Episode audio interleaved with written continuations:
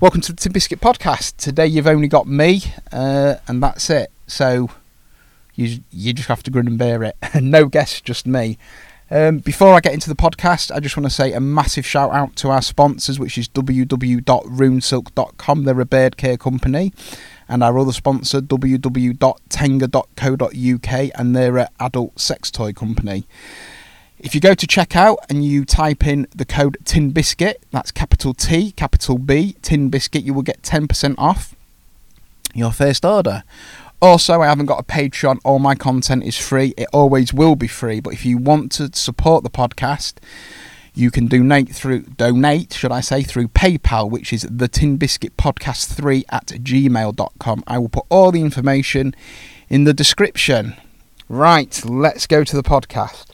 Uh, this podcast, uh, I'm going to talk about number stations. Now, what's a number station? I hear you ask. Some of you probably know, some of you might not know.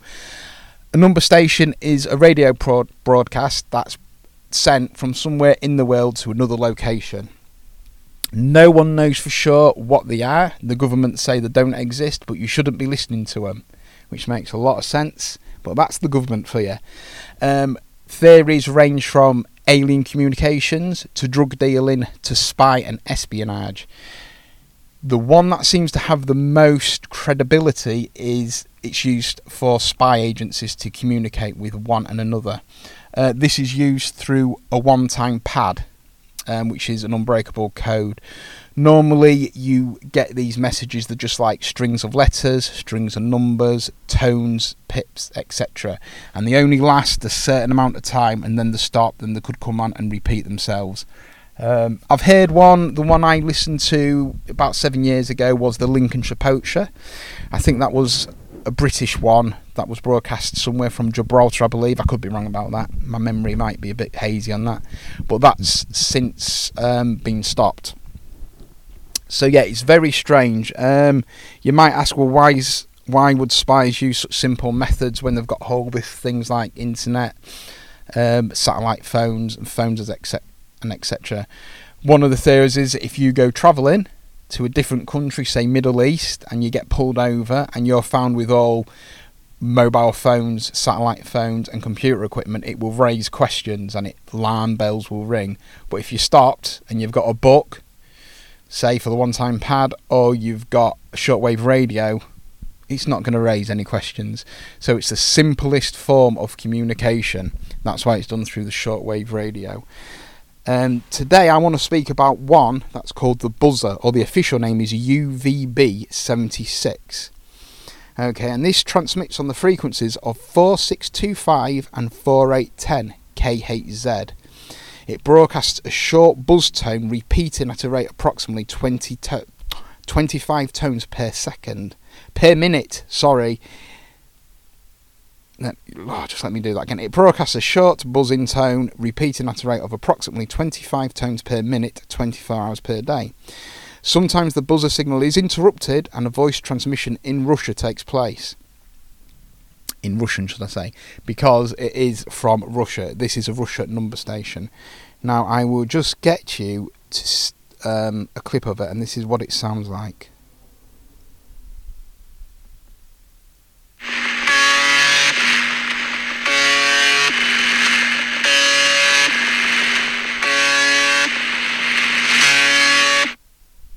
Now that's what it sounds like, and that transmits 24 hours a day.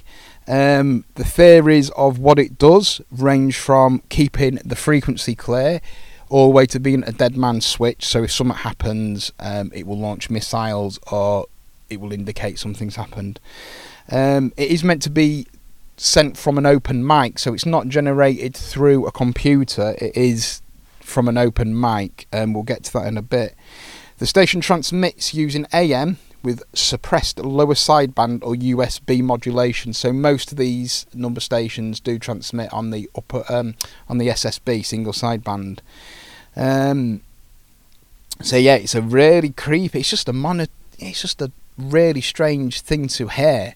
Like sort of, especially if I mean, if you've got a sh- like a shortwave radio, get it out and tune in to them frequencies, and you'll hear it. It's better at night time because the transmissions are better when it's night time. Um, voice messages. Some like sometimes the buzzing sound is interrupted and voice messages is broadcast. These messages usually given in Russian by a live voice because obviously um, it is in Russia. Well, not obviously, but this uh, number station is based in Russia, uh, and it follows a fixed format.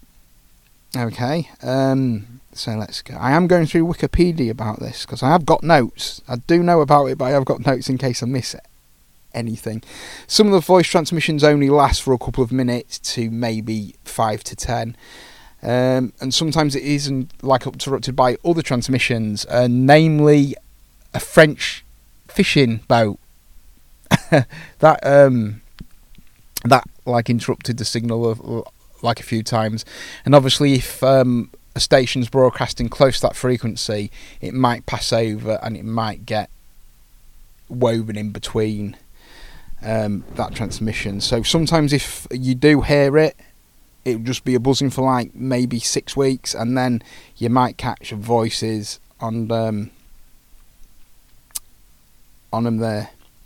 So unusual transmissions, distant cons- distance conversations and other background noises have frequently been heard behind the buzzer, suggesting that the buzzer tones are not generated internally but are transmitted from a device placed behind a live and constantly open microphone. Because of the because of the occasionally fluctuating pitch of the buzzing tones, it is suppressed and that the tones are generated by a tone wheel as in used in a Hammond organ. It is also possible that a microphone may have been turned on accidentally. One such occasion was on November the 3rd, 2001, when a conversation in Russian was heard. Um, I'm not going to read that because I can't read Russian and I, it won't make no sense, and I have trouble enough with English. In September 2010, several unusual broadcasts were observed. These included portions of the buzzer being replaced with extracts from Swan Lake, and in one instance, a sound that resembled that of a woman screaming. Now that's not fucking freaky at all, is it? A woman screaming. On November the 11th, 2010, 10 intermittent phone conversations were transmitted and were recorded by a listener at 14 UTC for a period of approximately 30 minutes. These conversations are available online and seem to be in Russian. The phone calls mention an officer on duty, debt, um, debut, and things like that. Um, Russian for hope, both a noun, a female name. So, um, and it was also a female voice. So we got a massive list of the occasions, and it seems to have um, picked up. Oh, no, what have I done? Oh, I've lost all my notes. I've done that.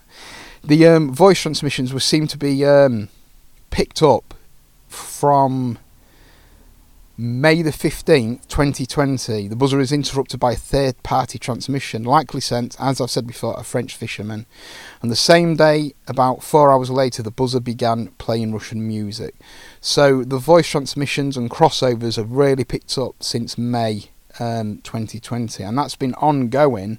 I mean, there's loads of them. Um, June the 15th, the voice transmission of unknown origin was heard on 4624.2 kHz just below the buzzer's frequency. The message didn't come from UVB 76, which is obviously the buzzer itself, because the buzzer didn't stop. The message was in English and contained only numbers, no letters. The only word that appeared in this message was attention. So was that another number to, like station trying to interact with the buzzer? Um, we don't know. Um, I don't know. Obviously, they don't know. On August the 16th, 2020, um, uh, on the buzzer frequency with occasional moments of pause, there was some music playing and some carrier tones.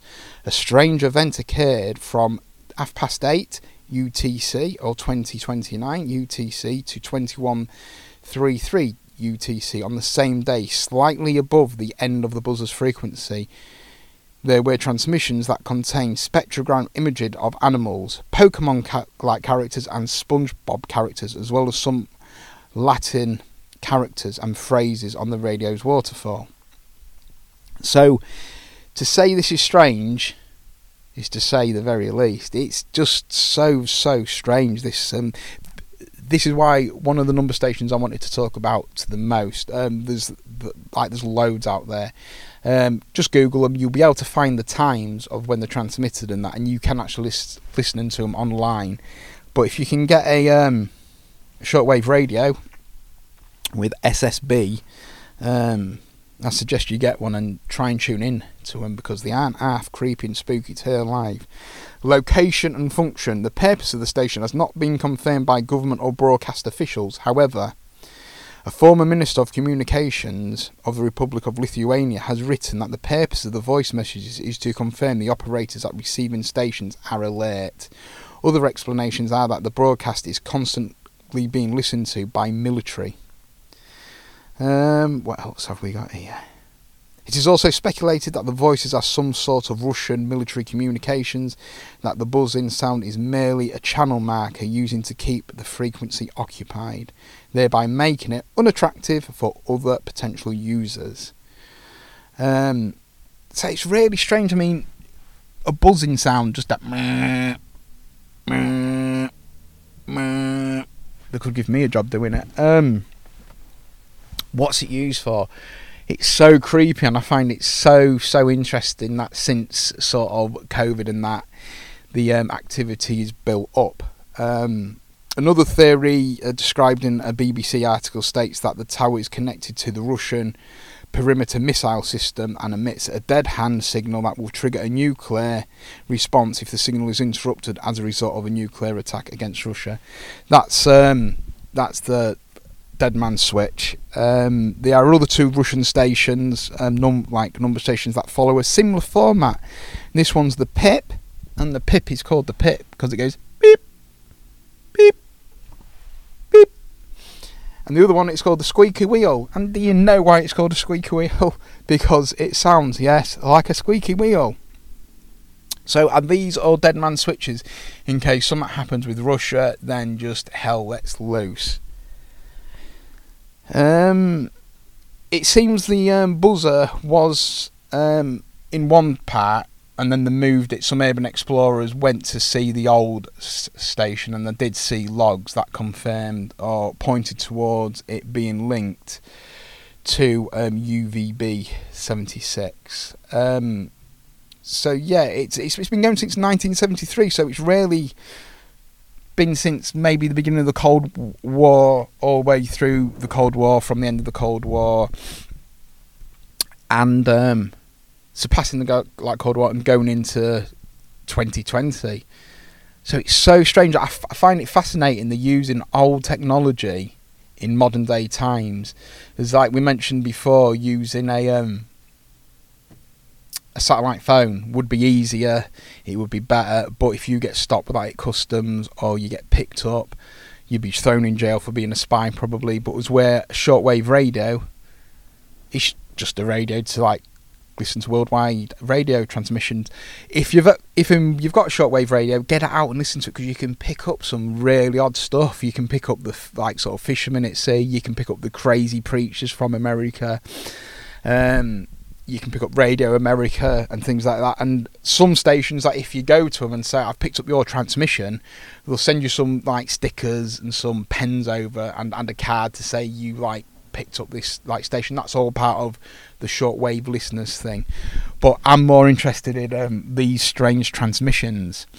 Um, and the one time pad, the unbreakable codes and things like that. I just find it so, so interesting and scary at the same time. As I've mentioned, the one I heard was the Lincolnshire Poacher, and that was like a monotone woman just going one, five, seven, one, five, seven. Obviously, not my best impression, but you get the idea, and that was repeating in blocks and strings of numbers. Um, and then obviously the person who's got that one time pad that end to that end will be able to crack the code. Well, not crack the code, but work the code out and um, go from there. So that's number stations, and it's I, just think it's so. As I said, I keep going on. It's so so interesting. Um, it can be a bit hard work finding them because they are at certain times and sometimes the move frequency and sometimes the move times, but normally they are all in that frequency and time space. The um, buzzer that like we've been talking about, is probably the best one because it's the most weirdest one. I find it very creepy. It's not a nice sound. It's a very mysterious sound, and it's very airy and like foreboding. It's just there, and no one knows what it's there for. And if it stops as a voice transmission, could it be for a nuclear deterrent? So if something goes wrong and that stops, it automatically triggers missiles. Uh, who knows? It could be an alien transmission. Nobody actually knows, but again, the main consensus is spies. So that's my podcast. It's a very short podcast. Thanks for listening. I hope you're all okay. Um, please like, share, follow. Um, check out my YouTube channel because I'm doing different content on there as well to hear. Please give that a like and a subscribe. That really helps me out. Again, if you want to support the podcast, you can do that through PayPal at the Tin Biscuit Podcast 3 at gmail.com. Also, a massive, massive thanks and shout out to our sponsors, runesilk.com and tenga.co.uk, a beard care company and a sex toy company. Um, 10% off them if you type in the code Tin Biscuit, capital T, capital B. You'll get 10% off your first purchase. Um, if you want to come on the podcast, it's a free speech and all unedited podcast, so you're all welcome. Everyone's welcome. Anyone's welcome to talk about anything you want. We can do it over Skype. Um, or we can do it face to face. Obviously, if like we're close enough. Obviously, with this bullshit lockdown, things are getting harder and harder to do things. They're making it quite difficult, but it can be done. So if you want to come on, we can do that, and we'll put it out on YouTube and all podcast um, platforms. So thanks for listening, everyone. Take care, uh, and we'll see you again soon. Bye. The Tin Biscuits Podcast.